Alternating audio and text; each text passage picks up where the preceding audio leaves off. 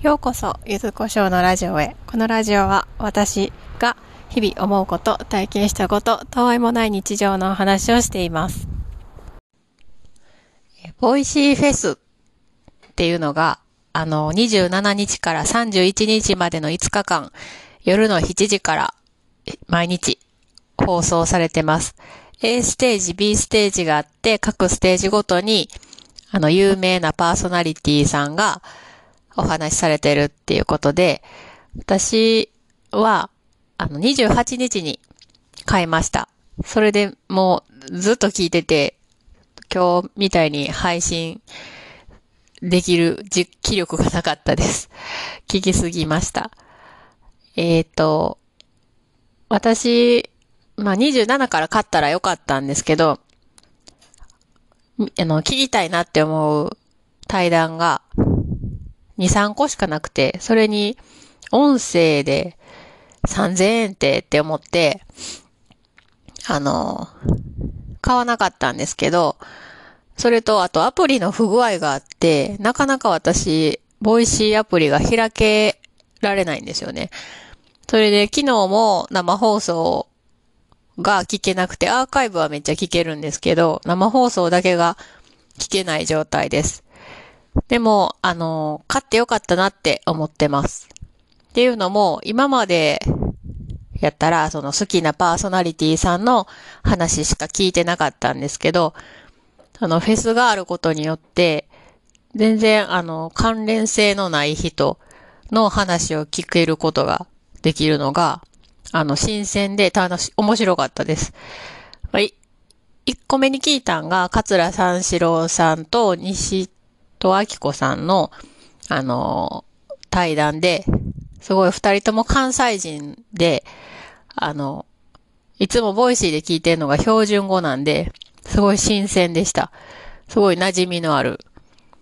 で、えっ、ー、と、アーカイブで聞いたんが、ちきりんさんと伊藤洋介さんの対談で、この二人も関西人なんですけど、あの、話してはる言葉は標準語やって、あの、でもやっぱりやりとりとかがすごい面白かったです。で、チキリンさんと勝間和代さんの対談がめちゃくちゃ面白くて、二人ともすごいマシンガンみたいに話さはるし、あの、一個も迷いがなくて、あの、遠慮もない感じが、すごい面白かったです。こういう人になりたいなって思いました。あんだけ臆することなく、ポンポン言葉が出てくるってすごいなと思って、あ、ちょっと目標みたいな人見つけられたなって思いました。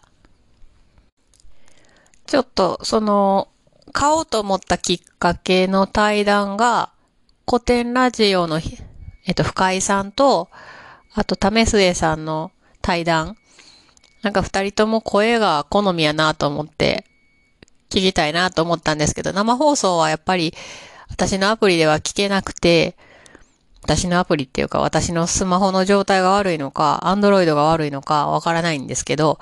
聞けなくて、まあ、アーカイブ上がるのを楽しみにしてます。アーカイブも、あの、結構長いこと、1ヶ月やったかな、あるので、あの、そう思うと、3000円でもお得かなって思ったりします。まあ、なんで3000円払うかって決めたのは、あの、もう一個のライブ、実際に見る劇場のライブの方を落選して、まあ、そのお金で見るって感じです。それ当たってたら多分、あの、買ってなかったかもしれないです。まあ、なかなか当たらないライブなんでね。で、まあ、そのお金で美味しいフェス買いました。で、えっ、と、プレミアムリスラーに、にリス、リスナーになるのが初めてなので、ちょっと買い方とか聞き方がちょっとわからんかなと思ったんですけど、アカウントさえ間違ってなかったらスムーズに聞けます。で、なんか、やっぱ3000円分ちゃんと聞こうと思って、結構いろんな人の対談聞いてますし、あと、あの、セクシー女優の桜まなさんの声が私すごい好きで、